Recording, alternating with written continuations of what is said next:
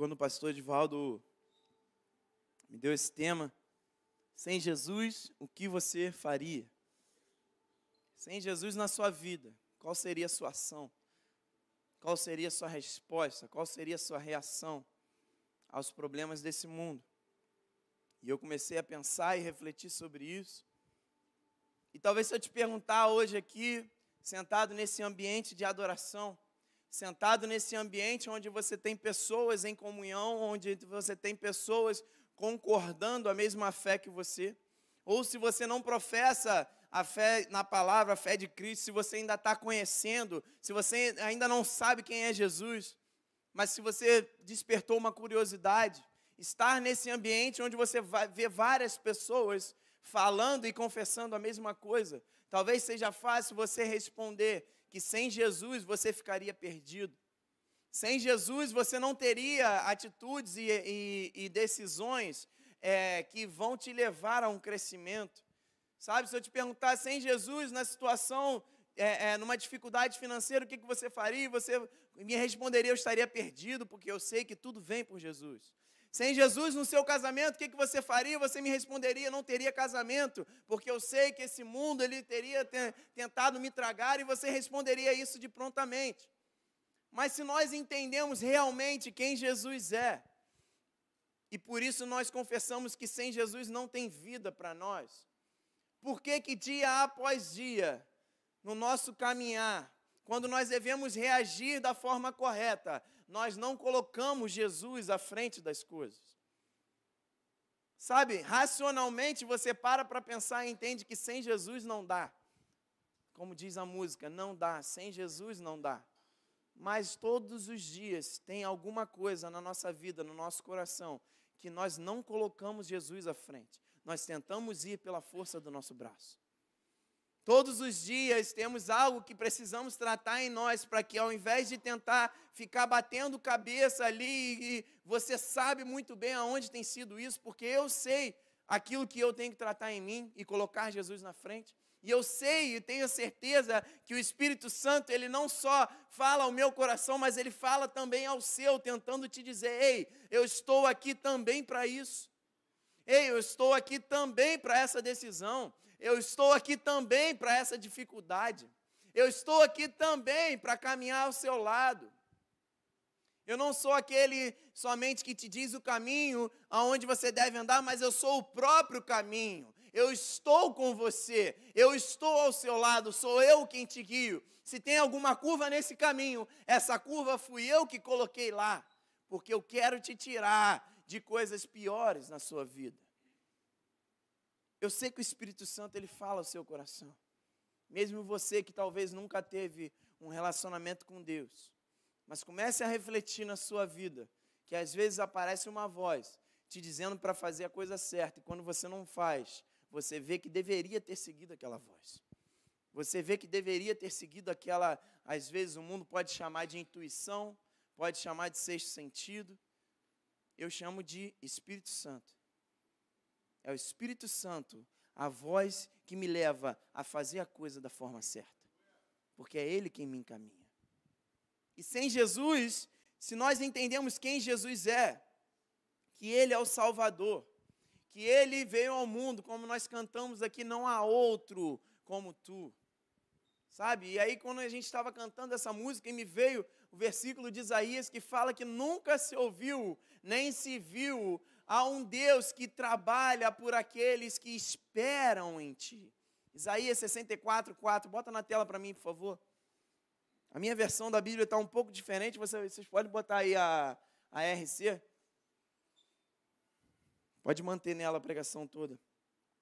Isaías 64, 4 diz: Porque desde a antiguidade, desde os tempos mais antigos, e aí o profeta Isaías já estava falando, desde quando o mundo é mundo, não se ouviu, nem com ouvidos se percebeu, nem com os olhos se viu um Deus, além de ti, que trabalhe para aquele que nele espera. Então nós começamos a ver que ele não trabalha vamos dizer assim, por todos. Ele trabalha para aquele que nele espera. O que, que isso quer dizer, então? Que é, é, existem alguns que vão receber de Deus e outros não? Isso também pode ser uma verdade, mas não é que Deus agora está escolhendo pessoas, não. Ele está disponível para todos, mas aqueles que não o aceitam não recebem aquilo que ele tem para dar. Bota lá João capítulo 1, verso 10, se eu não me engano.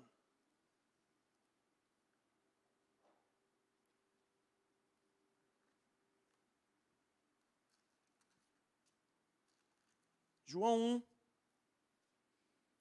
verso 10. O Verbo estava no mundo, o mundo foi feito por intermédio dele, mas o mundo não o conheceu.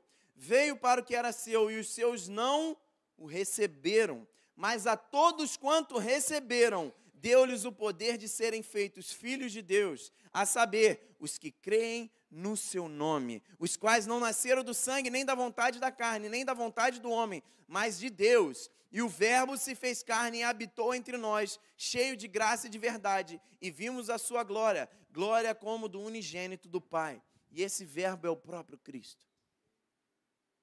Sem Cristo, o que nós faríamos?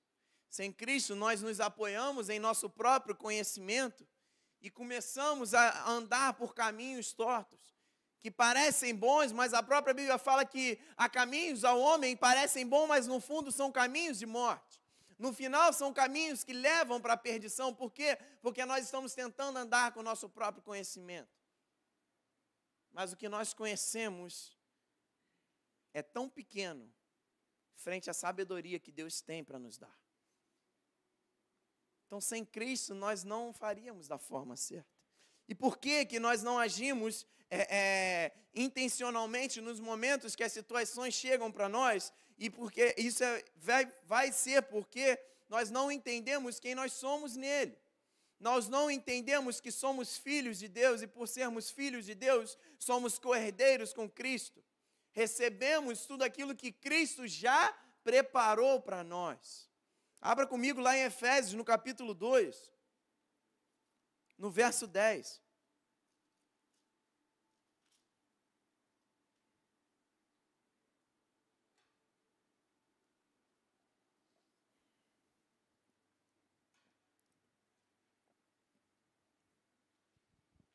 Vou ler com vocês aqui, porque somos feitura sua, criados em Cristo Jesus para as boas obras, as quais Deus preparou para que andássemos nela.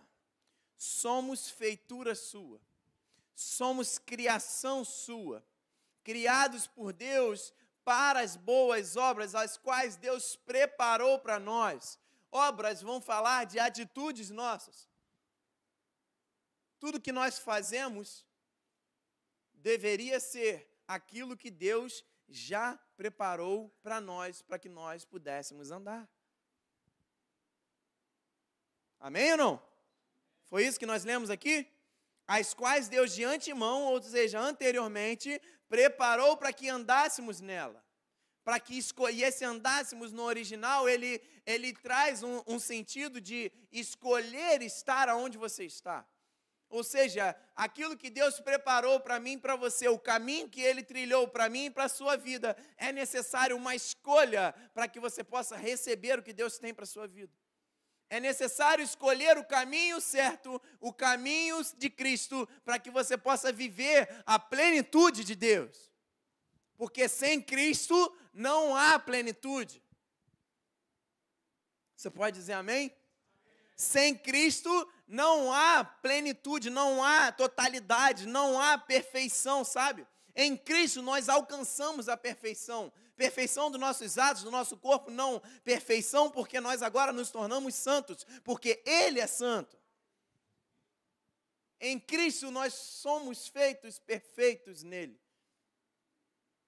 Por quê? Porque nós estamos no Pai, nós estamos na fonte. E foi isso que ele preparou para nós. E quando nós andamos em outros caminhos, senão o que ele preparou para nós, nós levamos uma vida frustrada. E aí você consegue entender por que, que você vive uma vida infeliz, por que, que você vive uma vida triste, porque você não tem caminhado naquele caminho que ele já preparou para você. Porque você tem se guiado pelo seu próprio conhecimento, pelas suas próprias experiências, você tem se guiado pelo seu passado, pelas suas mágoas, pelas é, é, as frustrações de relacionamentos, pelas frustrações profissionais, você tem se guiado por históricos do passado, enquanto Deus tem uma vida preparada já para você. E por não escolher esse caminho, a gente começa a viver uma vida frustrada. E às vezes a gente acha, não, mas eu estou tranquilo. Eu não tenho isso, não, sabe? Essa palavra do pastor Gabriel é, é para aquele que está no mundão, que está com a vida toda errada. Mas quando a gente começa a repartir as áreas da nossa vida e começa, sabe, como se fosse olhar um leque, e cada pedaço daquele leque fosse algo que Deus precisa é, é, é, transformar em nós, você começa a ver que tem pedaços da nossa vida que ainda não estão no caminho certo. Às vezes você tem uma boa casa, uma boa família, mas o seu relacionamento com seus filhos não é tão bom. Às vezes você tem um trabalho legal, mas não é aquilo que Deus tem para a sua vida.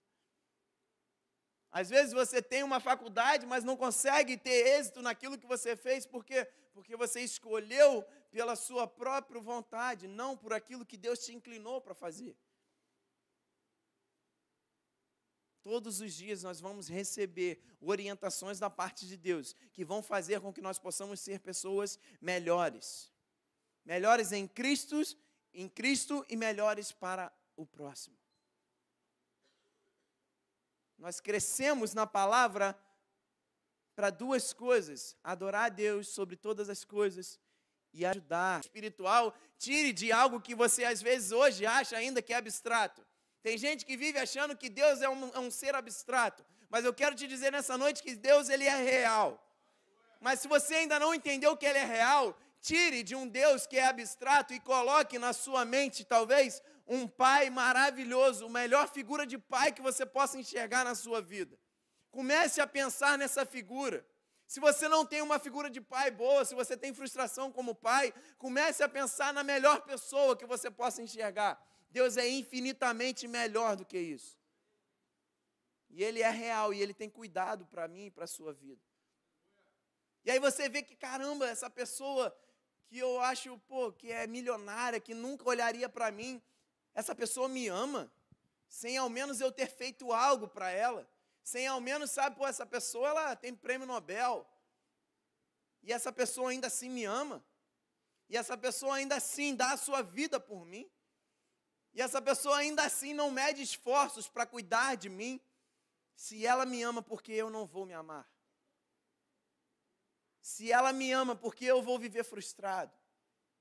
Se alguém que não tinha necessidade nenhuma em me amar me ama, porque eu não vou me amar, porque ele fez, ele me fez da forma, imagem e semelhança dela.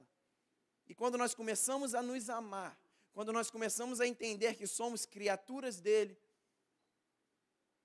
nós começamos a amar o próximo. Porque no momento que nós nos resolvemos, nós estamos aptos para ajudar, suportar outros que precisam de resolução. No momento que nós entendemos quem nós somos nele, não importa o status que você vive hoje, não importa o status que a sua família vive hoje, não importa a situação, ei, entenda isso, aquilo que você consegue enxergar é passageiro, mas o que você não vê, isso sim é eterno. Circunstância nenhuma fica escondida. Amém ou não amém? Circunstâncias, elas, elas aparecem à nossa frente. Elas se jogam à nossa frente. Para quê? Para tentar nos tirar da nossa base. Só que se você viu uma circunstância, precisa ligar um alerta na sua mente. Opa, estou te vendo, você é passageiro. Opa, já te vi. Opa, já achei onde eu estou errando. Isso é passageiro, porque o que Deus tem para mim é eterno. Eu não vejo, mas eu sinto. Eu não vejo, mas eu vivo. Eu não vejo, mas sou inclinado para isso, porque o meu espírito é conectado com o Pai.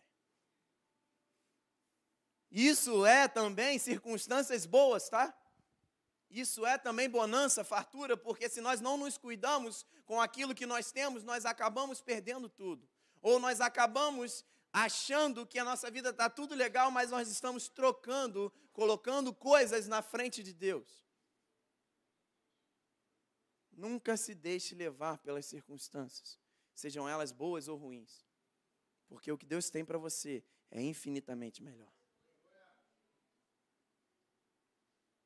Toda aprovação, todo sofrimento que você passa hoje, nem se compara com a glória que há de vir. Paulo fala para nós. Não se compara. Então, para que nós possamos deixar de viver uma vida frustrada, nós precisamos entender que em Cristo nós fomos salvos. Em Cristo nós recebemos salvação. Em Cristo nós recebemos a totalidade, a plenitude, tudo que nós precisamos, espiritual, emocional e materialmente. Em Cristo nós recebemos tudo quem nós somos, o que nós temos e o que nós ainda vamos ser e ter. Em Cristo, abra lá comigo em Colossenses no capítulo 1.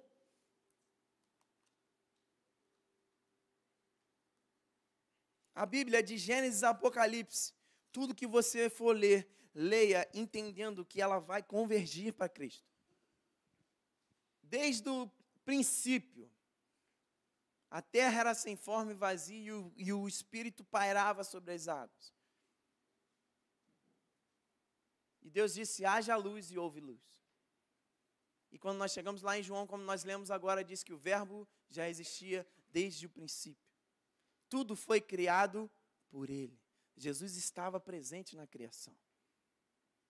O homem peca e ele é, é, sai do jardim do Éden e Deus ele fala para o homem virá aquele que esmagará a cabeça da serpente. Quem é esse que esmaga a cabeça da serpente? É Cristo.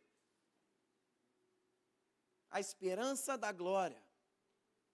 Em Colossenses capítulo 1, a partir do verso 13, diz assim: Ele, Cristo, nos libertou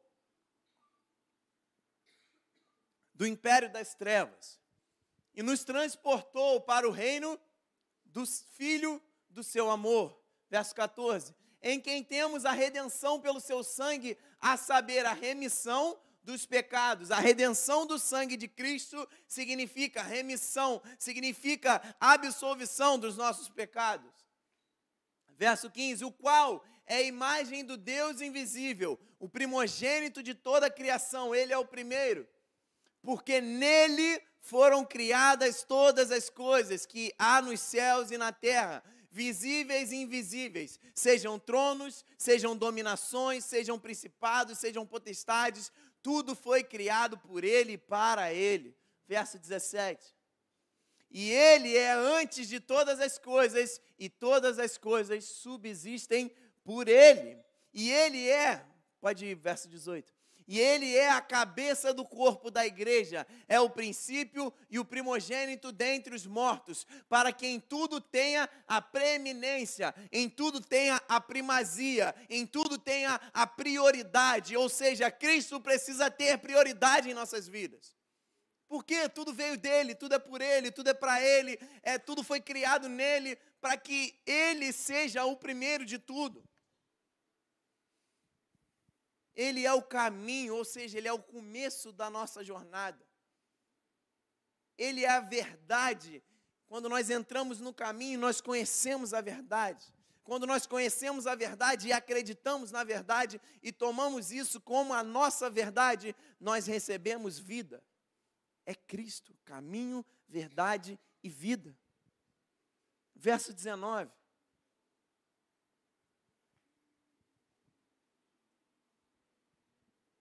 Porque foi do agrado do Pai que toda a plenitude nele habitasse. Foi do agrado de Deus que toda a plenitude habitasse em Cristo. Ou seja, podemos ser plenos sem Cristo? Sim ou não? Sem Cristo não há plenitude. Efésios 3, 19.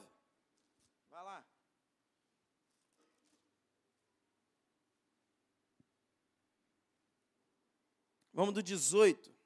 A fim de poder descompreender com todos os santos, com a largura, o comprimento e a altura e a profundidade, e conhecer o amor de Cristo, que excede todo entendimento, para que sejais tomado de toda a plenitude de Deus. Conhecendo a Cristo, nós somos tomados pela plenitude de Deus. Nós recebemos de graça. Nós somos revestidos nós somos cheios até transbordar da plenitude que Deus tem. Eu e você somos instrumentos usados para transbordar na vida daqueles que ainda não alcançaram plenitude.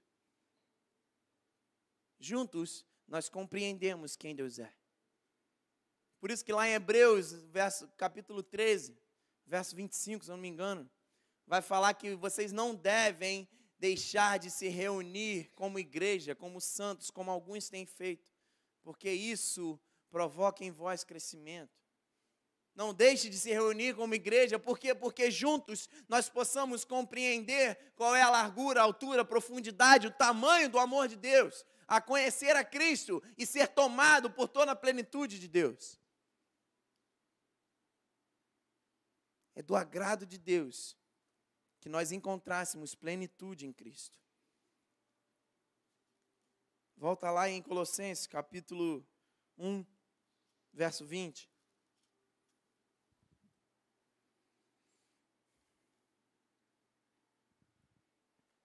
E que, havendo por ele feito a paz pelo sangue da sua cruz, por meio dele reconciliasse consigo, mesmo todas as coisas, tanto as que estão na terra como as que estão no céu.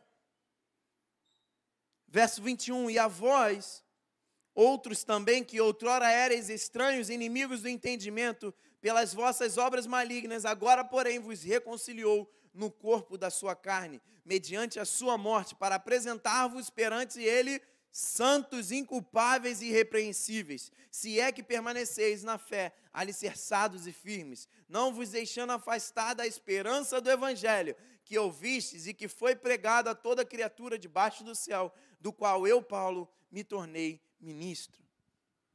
Foi pregado a toda criatura, ou seja, é da vontade de Deus que nenhum se perca, como diz lá em João. Foi pregado a todos para que todos pudessem ter acesso ao Deus do invisível, para que todos pudessem ter acesso ao Deus que trabalha por aqueles que nele esperam. Por isso que Paulo fala: se é que permaneceis na fé, se é que continuais esperando. Lá em Tiago, no, no, capítulo 1, vai falar que tendes por alegria quando passardes por diversas provações, porque essas provações produzirão em vós um caráter aprovado, produzirão em vós perseverança. Quando nós perseveramos mais fortes, nós ficamos na palavra de Deus. Ei, eu te convido a largar toda acusação que você tem hoje sobre a sua vida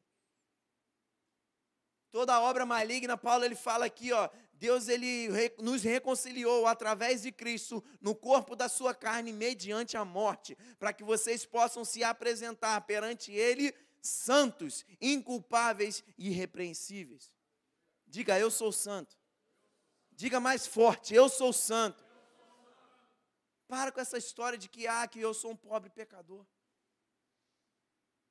Se nós falamos isso, nós internalizamos isso e nós anulamos o resultado da morte de Cristo para nós.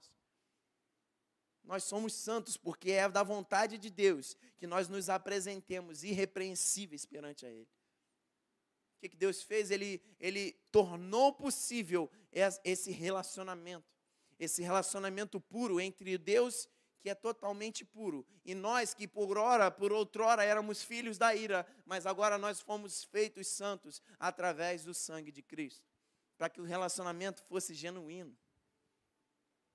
Para que nós pudéssemos nos alegrar ao estar na presença de Deus e não nos acusar, sabe? Muitas das vezes nós vivemos a vida nos acusando. Eu falei sobre isso aqui no domingo, que nós fugimos da presença de Deus por quê? Porque nós temos vergonha do que nós fizemos, nós temos vergonha de uma natureza antiga, de uma natureza que não vale mais para nós. Agora nós estamos na nova aliança. Nós estamos debaixo da graça, do amor de Deus, que escolheu nos amar. E nós podemos chegar perante Ele inculpáveis, irrepreensíveis e santos, através de Cristo Jesus. Então, sem Cristo não há plenitude. Sem Cristo não há reconciliação. Sem Cristo não há relacionamento. Porque é através de Cristo que nós somos feitos santos. E Deus, ele se relaciona com os santos. Amém? Ele se relaciona com aqueles que são santos. E eu quero que você abra lá comigo em Lucas, no capítulo 15. E eu não pude deixar de pensar nessa passagem ao meditar nesse tema.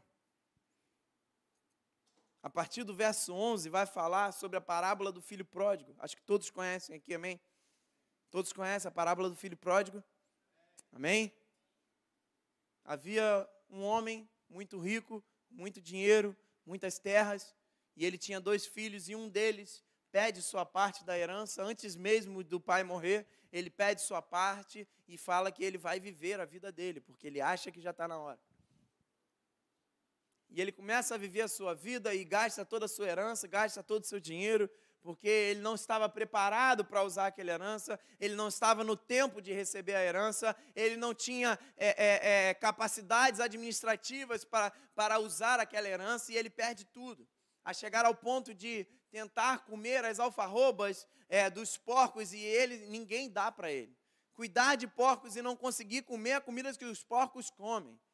Comer pior do que isso. E ele fala: O que, que eu fiz na minha vida? Eu vou voltar para a casa do, meus pai, do meu pai, porque lá os empregados, eles têm pão com fartura, eles têm comida com fartura. Eu vou falar, pai, eu pequei contra o céu e contra ti, e eu não sou mais digno de ser seu filho, mas deixa pelo menos eu viver como teu servo, porque lá eu vou ter pelo menos uma dignidade. Ele entende que o que ele fez foi errado.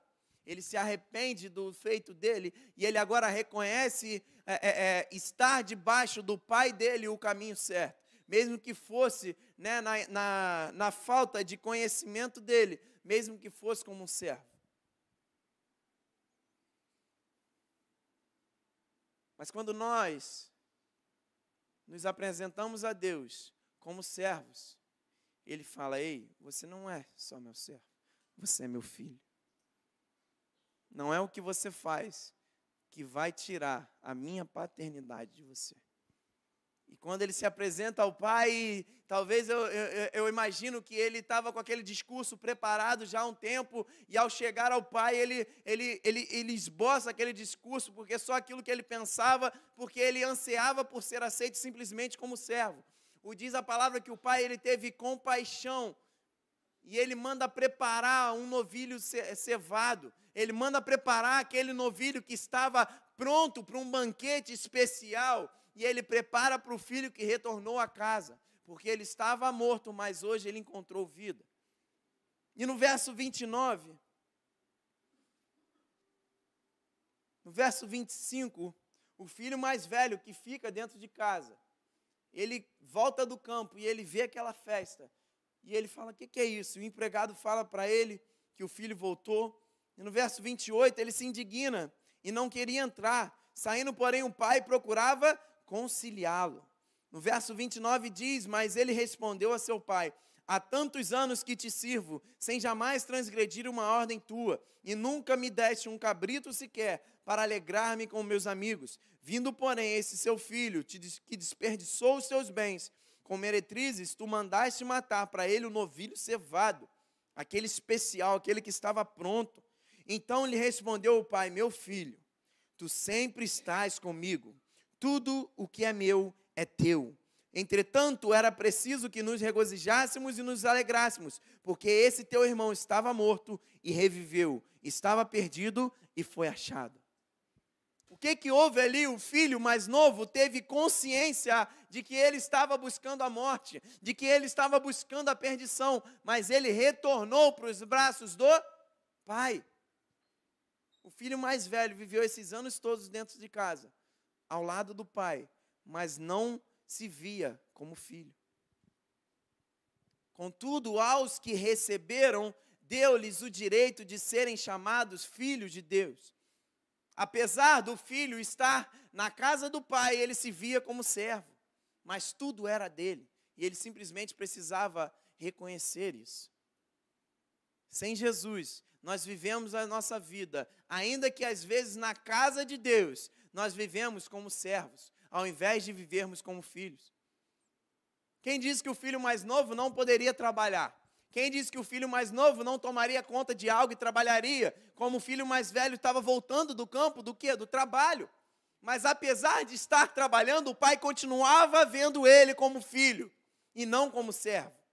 Deus continua te vendo como filho amado, querido. Não importa o tanto que você faça, não importa se você sai ou se você volta, Ele continua tendo compaixão da sua vida. Mas comece hoje a reconhecer Ele como Pai, e você receberá de tudo que é de herança para a sua vida hoje.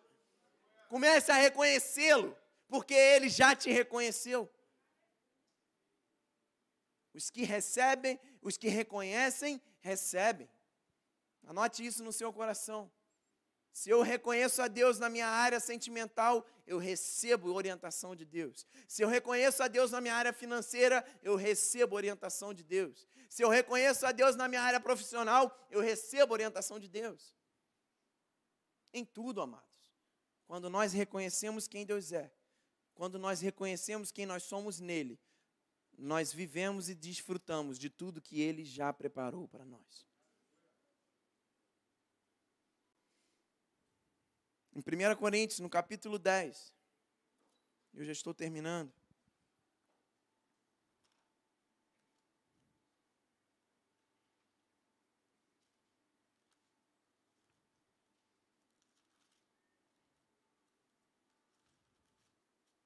Verso 31. Portanto, quer comais, quer bebais, ou façais outra coisa qualquer, fazei tudo para a glória de Deus. Não vos tornei causa de tropeço nem para judeus, nem para gentios, nem tampouco para a igreja de Deus. Assim como também eu procuro em tudo ser agradável a todos, não buscando o meu próprio interesse, mas o de muitos, para que sejam salvos. Quer comais, Quer bebais, quer trabalhe, quer faça unha, quer faça sobrancelha, quer seja engenheiro, quer construa casa, quer trabalhe na saúde, quer faça o que for, faça para a glória de Deus. Como nós lemos lá em Efésios, nós fomos criados por Ele e para a glória dele. Simples. Somos criatura, feitura de Deus, para a glória de Deus. Quando reconhecemos isso, nós colocamos Jesus na nossa vida. Ele é o centro, ele é a fonte, ele é a origem, ele é o fim. Ele é tudo para nós. Se coloque de pé em nome de Jesus. Queria chamar o ministério de louvor aqui.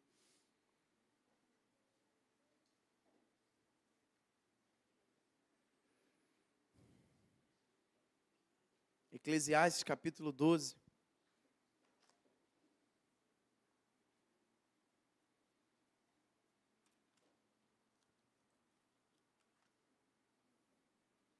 Verso 12.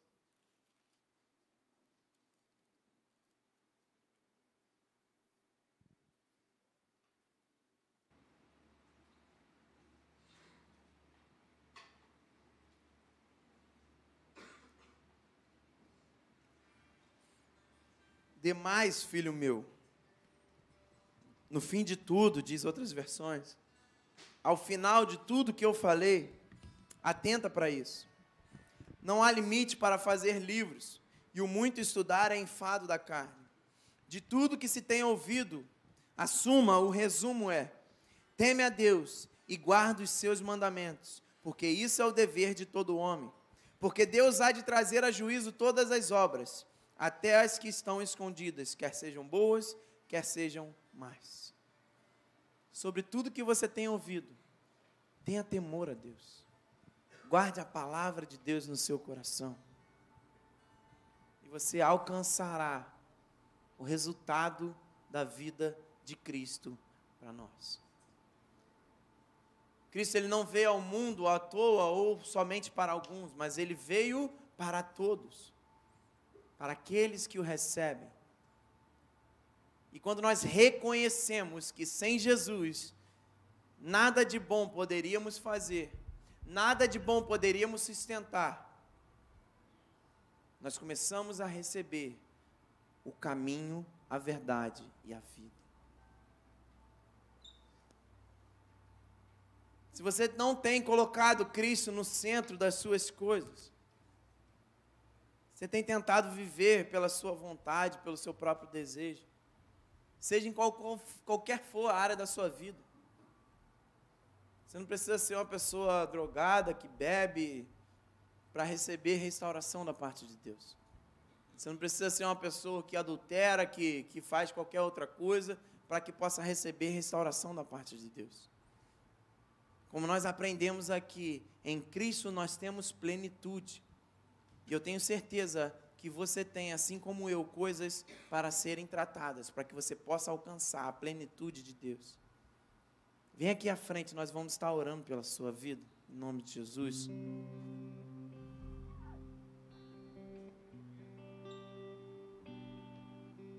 Se você entende que hoje você não precisa mais agir sem Cristo, eu quero estar orando contigo, quero estar confirmando a palavra junto com você para que nenhum mal, nenhuma circunstância possa ser maior do que a palavra de Deus no seu coração.